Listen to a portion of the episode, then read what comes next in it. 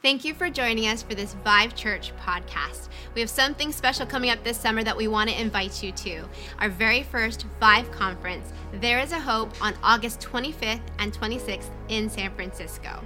For more information on how to register, visit viveconference.com. Now, we know this podcast is going to speak directly to you, so we hope you enjoy it. If you don't know me, my name is Vance. I am one of the associate pastors here and also help lead our San Francisco location with my beautiful wife, Kim. God is doing some amazing things up there. Revival is breaking out up there. And, uh, and I'm just excited because last week I was able to tune in to see what God launched through Pastor Adam's word on a calculated confidence. How many people's confidence are up right now? You got the equation, you got the mathematical equation. And I loved his first two points around our calculated confidence. Pastor Adam was talking about how it's not just our conviction, because our conviction is that inside revelation, but it's matched with our confession.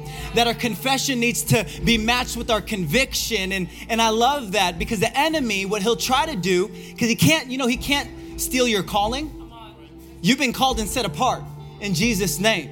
So what he'll try to do is he'll try to attack your confidence. But I know that last week we got our confidence up. We calculated our confidence and and I just want to build upon that this morning. And I want to extend this series that we're in Psalms for the summer because I was thinking about what else can come against our calling is not knowing our calling in the first place. Right? That that it's critical to know your calling because it's the very filter that you need to look through life. It's the filter. When you know your calling, you know your meaning. When you know your calling, you know your purpose. When you know your calling and you know your significance. And, and I feel like we can unpack this today in, in this psalm that I've been really impacted by, Psalm 40. And as we stay standing, as we read the word, I'm just gonna read one through three in the New Living Translation version. And it says this I waited patiently for the Lord to help me, and He turned to me and He heard my cry. How many people are thankful that He hears our cry? Amen. He lifted me out of the pit of despair, out of the mud and the mire. He set my feet on solid ground and steadied me as I walked along. He has given me a new song. Somebody say, new song to sing, a hymn of praise to our God. Many will see what he has done and be amazed. They will put their trust in the Lord. See, today maybe you relate to David and you've been in some muddy situations. You've been in some messed up situations and you've asked God why. Why, God? Like we say here at Vive Church, it's not just about the what, but the why behind the what. Why, God? And, and maybe you're not in a bad situation, and maybe you're in a good season in life and you've been blessed, and you've been still asking God, why? Why am I blessed? Why do I have all these resources? And the question I want to tackle today is surrounding this. Now that we have our confidence up, how can we, in the best seasons of life and even the worst seasons in life, magnify our God. Amen. I want to tackle this topic with a sermon I'm entitling Mud, Mountaintops, and Momentum. Mud, mountain, that's three M's. The alliteration game is on point right now. I worked really hard on that. Let's pray. Lord God, I thank you, God, for this incredible meeting we have and this opportunity to gather as one people all across the Bay Area. I pray that today this word wouldn't just be human words, but it would be blessed by your spirit. Where the spirit of the Lord is, there is freedom. And I thank you, God, that people that are in muddy situations right now, in messed up situations, that you would take us out of that into solid ground like you did with David. And I pray right now we would get the practical tools, the empowerment we need to be able to continue to magnify you and our life. In Jesus' mighty name. Everybody said, Amen, amen. Hey, God bless you. Say hi to five people. High five five people that you don't know as you take your seat in all locations. Thank you, worship team.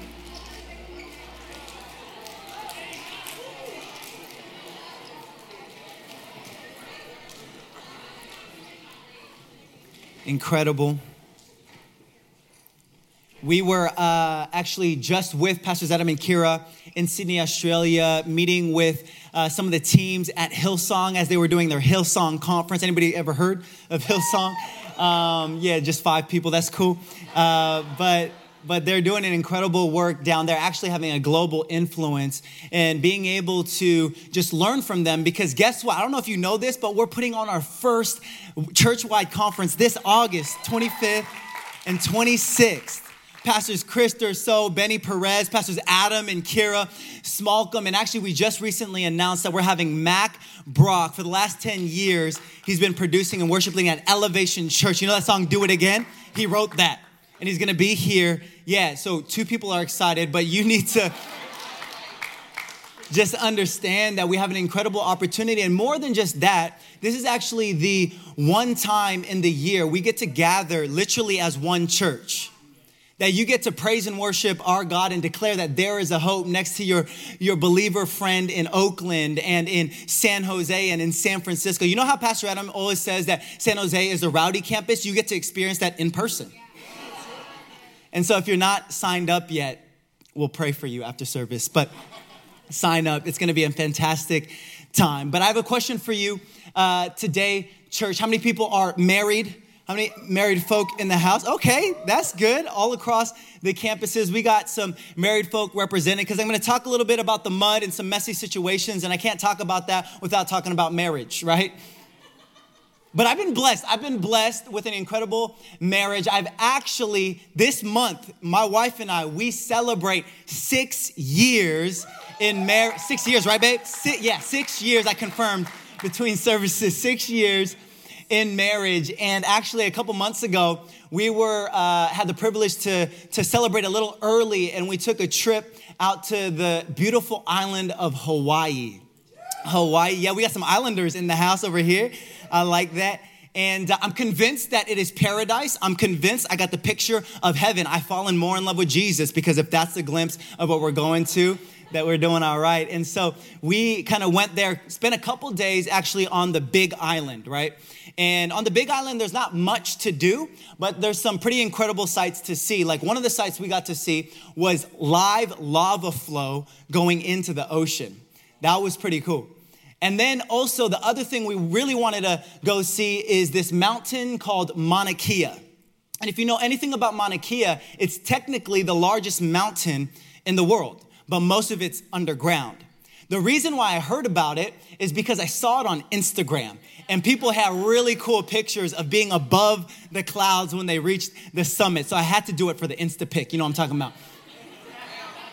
That's real. That is real. And, and, and, and, so, and so I didn't really do any other research or preparation other than that. That was already the first mistake. And I've been driving all over the island that day. So my wife, Kim, she graciously volunteered to, to actually drive this leg of the trip. And so I took advantage of that and just kind of took a nap. I knew that we were about an hour away from our destination, so I took a little nap. I woke up about 40 minutes later, kind of just rubbing my eyes, getting orientated, and I was like, Good job, babe, thanks so much. And out of the corner of my eye, I recognized that orange button that was on the gas gauge, you know what I'm talking about? It was lit up. And so I asked Kim, a little bit nervous now, how long has that gas gauge been lit up? She said, ah, about 20 minutes. Okay. So my nervousness goes into a low key panic at this point. But don't worry, don't worry, don't worry. I got a plan. I have my GPS signal still on. So I'm going to actually search for the nearest gas station. Don't worry about it, babe. Don't stress out. We're going to figure this out. I Google search on Google Maps the nearest gas station, and it's telling me that the nearest one is 40 miles away back in the town of Hilo, where we came from. Yes, I'm freaking out now.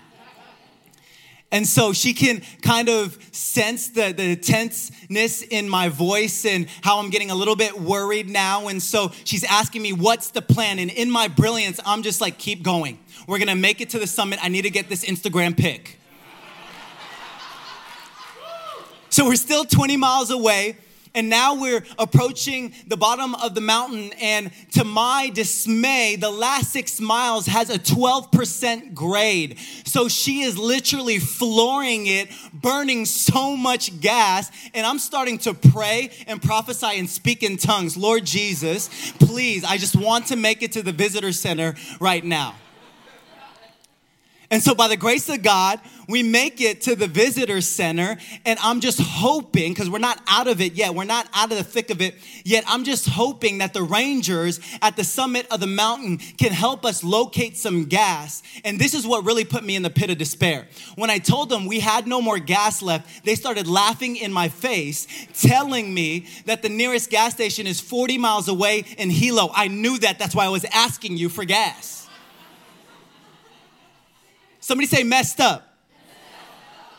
See, I tell you this story because when David is talking about the mud and the mire, he's just talking about messed up situations. How many people have been in some messed up situations before?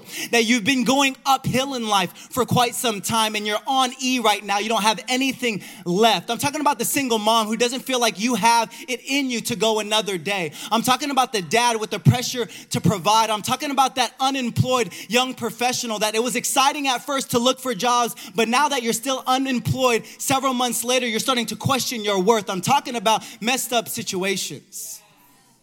Do we have a real church here at Vive this morning? That that that David, he's talking about the mud and the mire, not because it's poetic, but he's been through it. See, David, the, the mighty man of God, the same David that defeated Goliath, the same David that took the Israelites, God's people, out of uh, uh, of captivity into prosperity. The same David that was a mighty man of God, not just a warrior, but a worshiper, was also messed up and created some situations for himself that were pretty messed up. The same mighty man of God in 2 Samuel 11 alone breaks five out of the 10 commandments. That there's a story that we unpack in Second Samuel that talks about how David was on his balcony and he makes eyes with this girl Bathsheba and he knew that she was married but still decided to send a servant to get her so that he could sleep with her. And then to make matters worse, he actually calls Uriah, her husband, and sends him out, lies to him, and sends him out to battle in the front line so that he can die first, basically murdered him that this mighty man of God made some pretty big mistakes and messed up, pretty much coveting, lying, stealing, committing adultery, and murdering all in one chapter of the Bible. See, I feel like today, some people have come to church wherever you are at San Francisco, Oakland, San Jose, or here in Palo Alto, even online. You've come and you've dialed in and you've tuned in today because you're in a messed up situation. And maybe that messed up situation is based on a circumstance that's out of your control. Or maybe that messed up situation is based on some mistakes that you've made in the past. And you're here because you want to try to account for those mistakes. And while I believe our God is sovereign and can use any situation to draw you to Himself, I also believe that I need to tell you today that God is not our spiritual accountant. God is not interested in, in making sure that every mistake that you've made is reconciled in His books. His not a spiritual accountant, He is your advocate. He is your advocate. Psalm 40 Verse 5 through 6, as we continue on in this psalm that we're reading, it says this David's like, Oh Lord, my God, you have performed many wonders for us. Your plans for us are too numerous to list. You have no equal. If I try to recite all your wonderful deeds, I would never come to the end of them. Watch this. You take no delight in sacrifices or offerings. Now that you have made me listen, I finally understand. Look, you don't require burnt offerings or sin offerings. Literally, David is getting a revelation that all God has done in his life is too numerous for him to list. He can't even start to begin to make a dent in the debt that he owes God. That God has done so many things that not even animal sacrifices, not even burnt offerings, whatever he can sacrifice and give to God doesn't even do a dent in the debt that he owes to God. That he's not your spiritual accountant, he is your advocate. Because John 14 talks about how Jesus, after he died for our sins and then went in the grave and then three days later overcame the grave, which means he overcame our sin, that he told the disciples, I must ascend to the Father now so that we can send you the Holy Spirit, AKA the advocate, the comforter, the counselor. He sent the advocate, somebody that is for you, not trying to account for everything you've done wrong, but somebody that is for you, wanting to cover you. This is the good news of grace. This is the advocate that is in your corner, but he's not an advocate for your sin. He's an advocate for you to get free from your sin. Because where the Spirit of the Lord is, there is freedom. He wants freedom for you today. See, reconciliation or repentance is not a prerequisite for relationship. Your repentance is not a prerequisite for you to, for you to receive relationship with God, but it is a precursor to freedom. That He wants you to be free this morning. And that's David's revelation. That's why when we continue on in Second Samuel in chapter 12, it talks about how David gets honest before God without any facade, without any mask. He says, I have sinned against you, God. And then in Psalm 40, what we read is that he starts crying out to God. And what I love about Psalm 40 is he not only cries out to God, but he waits on God and God hears his cry. See, that is the grace that we can be grounded on. Isn't it crazy that when Jesus was on the cross about to die and pay for our sins, that he literally thought of you and he thought of me and he thought of us. But not only that, he had in mind all the mistakes you would make, past, present, and future. And this is how I know he didn't have an accounting mindset on. He saw the deficit and made a future allocation to cover your debt, to cover the cost. He is not your accountant, he is your advocate. Amen. This is the grace of God. And we need to be able to understand this grace because this is the same grace that David talked about that took him out of the mud onto solid ground. If you're taking notes, write this down. Number one, mud. And number two, momentum. Momentum. See, the understanding, the full understanding of God's grace produces a momentum in our life that will transcend any of your situations. The momentum based on the grace of God will allow you to transcend any situation that you're going through. See, we're on the top of Mauna Kea, and uh, don't worry, we, we got the Instagram pic. I'll show you later. Um, we were above the clouds, and uh, it was incredible. And we saw it at sunset, but then all of a sudden it started getting dark and it started getting really cold. By the way, when you're 13,000 feet up on a mountain, apparently it gets really, really cold. And because I only did Instagram research, I was still in my short shorts and my tank top, but I'm sorry for that visual. and, and it was getting dark, so I, we needed to go back to the car. I was still nervous. You know how like you're trying to enjoy some certain situations, but you know you're not out of it yet, so you're kind of nervously enjoying it because I didn't even know if my car was gonna start, right? I didn't even know if it had any gas left. But we we went in there, said a quick prayer. It started praise God. It started up, and I tapped the gas just enough to edge off the parking lot to where the hill started to descend. And I had been sleeping the whole way up, but I was assuming, I was hoping that the whole way that we were on there was uphill. So I was hoping I could get enough of the dissension to get some speed to start flowing down. I was going past stop signs, I was going past stop lights. I was just making sure I kept my speed up. Kim is freaking out. She's frustrated. I'm like, don't worry, babe. I'm gonna preach this one day. Just chill. Like, and, and we're going down literally because we didn't have any gas. The, the, the, the things were fogging up. The window was fogging up. So i just had a sliver. The defroster was i had a sliver and i was going down these s curves and, and we were like getting some good speed. And i asked her hey can you gps it now? How far are we away from the town hilo? How far are we away from the gas? And and so she gps's it and we're only 20 minutes away now. We're only 20 miles away. We're high five in. We're excited. We're to make this thing. And 20 miles later, 20 minutes later, we arrive at our destination in the town of Hilo by the grace of God.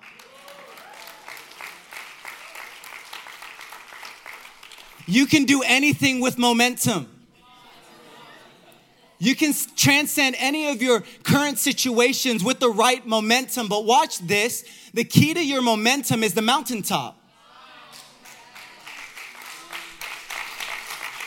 See, the, the key to my momentum wasn't my brilliance in switching it from drive to neutral. Because I could have done that on flat ground, nothing would have happened. The key to my momentum was not my willpower. I could have came around the car, tried to push the car down. That wouldn't have taken me to the town. The key to your momentum is the mountaintop. The ability to elevate above your situation. Hey, I read in the Bible so many places where Moses goes down to the mount, goes up to the mountaintop to meet with God. And all of a sudden he gets instruction from God. He gets the 10 commandments and he gets God's presence. I read in the Bible in the New Testament where Jesus, after feeding 5,000, escapes to the mountaintop to hear from the Father. I remember when Pastor Adam talked about the, the, the place of decision, the Garden of Gethsemane. Guess what? That was in the mountain of olives. I know that David David, when he worshiped and praised God, it was from mountain of Zion. You need to make a place and a space in your life where you go to the mountaintop. That, that this mountaintop doesn't need to be a physical location, but it's a representation of where you meet with God. The places where you get an elevated perspective. That mountaintop moment where where not only you're seeing in your situation, but you're seeing above your situation God's perspective on the situation of what you're going through, the mountaintop meeting. And you might be asking yourself, well, what do I do in the mountaintop? I'm glad you asked. I want to give you three tools of what we can do on the mountaintop. You guys ready? Number one, let's pray. Let's pray on the mountaintop. Let's cultivate a conversation with God. Let's meet with God, not just seeking his hand of blessing, but seeking his face. We can, number one, pray. Number two, prophesy. You know, you can prophesy on the mountaintop. And prophecy is not positive speaking, prophecy is rooted in the word of God. We can't prophesy over our situation if we're not rooted in the Word of God. Prophecy is rooted in His promises. And unpacking the Word of God allows you to know His promises, to declare His promises over your situation. Number three, praise. Now we can set a pattern, we can plan out our praise. How many people are planning out their mountaintop meetings with God? Did you send them that Google Calendar? Because I see all the other meetings that's on there. That in these mountaintop moments, it's not just about asking of God, but thanking Him for what He's already done. Because if He's faithful to do it then, then He's faithful to do it again. That we can pray, we can prophesy, we can praise in the mountaintop. I love what David says in Psalm 40 as we continue in verse 8 I take joy in doing your will, my God, for your instructions are written on my heart. Isn't that incredible? That he had such a pattern of prayer, such a pattern of prophecy, and such a pattern of praise in his life that all of a sudden it was now written on his heart. That it wasn't just the mountaintop places, but it become a lifestyle where it's now written in the fabric of who he is. I want to get to that place. I want to get to that place with God. And then in Psalm 40, verse 10. And if you're writing some notes, number one, mud. Number two, momentum. Number three, magnify. Number three, magnify. Now we see David going from some mud to solid ground to a little bit of momentum in his life. And he says this in verse 10 He says, I have not kept the good news of your justice hidden in my heart. Isn't that good? That it's written in his heart, but not hidden in his heart he doesn't keep it to himself because he says, I have talked about your faithfulness and saving power. I have told everyone in the great assembly of your unfailing love and faithfulness. He couldn't keep it in. It wasn't just a conviction anymore, it had to become a confession. His confession needed to match his conviction. See, the secondary reason why we went up to Mauna Kea was because we were told that it was one of the best places on the planet to look at the stars. Not just because of the incredible elevation, not just because of the isolation from light, but because NASA has literally invested billions of dollars in telescopes, and the best astronomers in the world are there studying the stars. We're up there, and it's like somebody turned up the lights because we could just see everything in the night sky. And it was incredible just to be in awe of God's creation.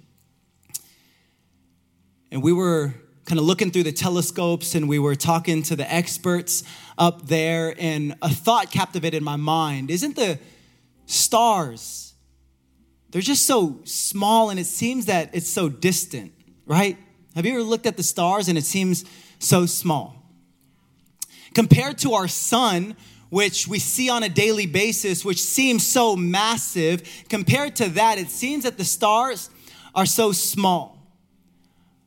But we now know through modern technology and through our ability to study the stars through telescopes, we now know that the stars are not small at all. They actually dwarf our sun. They're 10 times bigger than our sun. They actually last year just found two stars that are 100 million times brighter than our sun. That's made possible through telescopes the telescopes that allow us to bring in closer view the magnificence of the stars, the incredible nature and the details and the intricacies of the stars, and how we can get a better perspective that the star is actually not small. In closer view, we see that it's much larger, it dwarfs even our own sun. And the reason why I say that is because I believe the church is called to be telescopes to bring into closer view the intricacies, the details of our God's goodness and of our God's grace. That we're called to be telescopes, to bring people closer and closer view of the magnificence of our God. And you might be wondering, Vance, I don't know how to practically do that though. Because every time I've tried to share with my coworker or my family or my friends my faith, it's just been too complex. It's been too complex. I have good news for you today that your calling and your purpose in life is not wrapped up in spiritual complexity, but in the simplicity of your song in the simplicity of your song. Watch this. In Psalm 40, verse 3, we read it in the beginning. After David went from the mud to the solid ground, that's just his testimony. And if you've been looking how you can be a telescope, just start with your testimony because he says this He has given me a new song to sing, a hymn of praise to our God. And watch this, then many will see what he has done and be amazed. They will put their trust in the Lord. This is amazing that because of what David has gone through and the incredible testimony that he has in Christ Jesus, now that he has that, he now has a song to sing that will allow people to see. Did you catch that? That he has now a song to sing to help people see. Wait, what? What? You're talking about a song that's gonna help people see? You're talking about a sound that's gonna help people see? Well, Pastor Adam preached about it that there's a connection between sight and sound. Because faith comes by hearing and hearing the word of God. By your testimony, you can be a telescope to illuminate and make spiritual blind people see the goodness and the graciousness of God. It's your testimony that's a telescope. It's your testimony that's a telescope. It's your testimony that's a telescope. And he just doesn't say song, he says new song. Because David had some hits, he had some platinum records. Psalm 23 Though I walk through the valley of the shadow of death, I will fear no evil, for you are with me. Your rod and your staff, they comfort me. You prepare a table for me in the presence of my enemies. He had Psalm 32. Oh, what joy for those disobedience has been forgiven, whose sin has been put out of sight. Oh, what joy for whose record has been cleared of guilt. David had some platinum records. David had some songs. David had some hits. But our God is not the God of the one hit wonder. Our God is the God of the new song. So if you've been a believer for a minute, for a year, maybe five years, I want to tell you today, He wants to do something new today in your life to give you a new testimony so that you can continue to be a telescope for His goodness and His grace. That we're called to be telescopes, we're called to magnify Him. Your purpose in life is to magnify Him and glorify Him. Two months ago now, I was on 87 North in San Jose. I was coming to some traffic and slowing down when instantly a car that was going 70 miles an hour hit me from behind. Immediately upon impact, I go unconscious and I don't ever actually remember anything from the actual event. I just remember waking up on a stretcher, being rolled in to an ambulance. Just worried if my wife and my baby are okay. They weren't in the car, praise Jesus. And I was rushed to the hospital and I was rushed to the emergency room and they're doing a bunch of tests on me. They're doing CAT scans.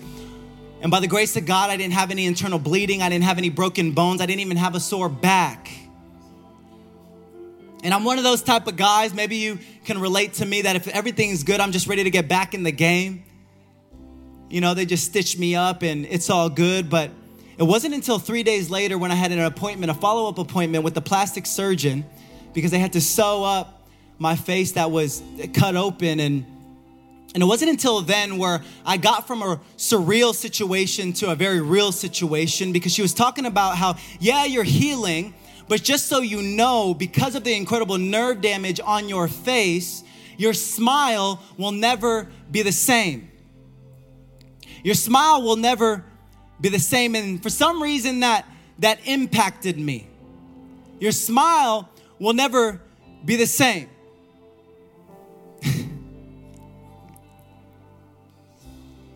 I'm here to tell you, not today, devil. I'm here to tell you that the devil must not know because he couldn't steal my smile.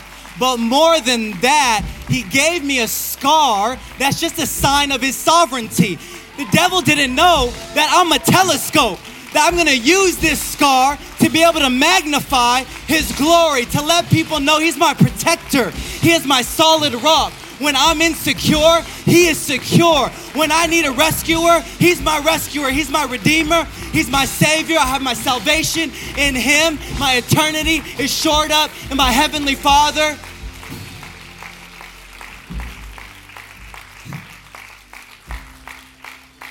Can we all stand in the presence of God? I really feel that the presence of God is so thick, and, and I feel like some people have been in the mud you're currently in it right now. I feel like some people have suffered some scars. But I'm here to tell you right now that your scars are going to be the very thing that's a signpost for his sovereignty in your life. That he's looking over you, that he's looking after you, that he will never leave you, he will never forsake you. He goes before you, he follows after you, he surrounds you. That's his presence on your life.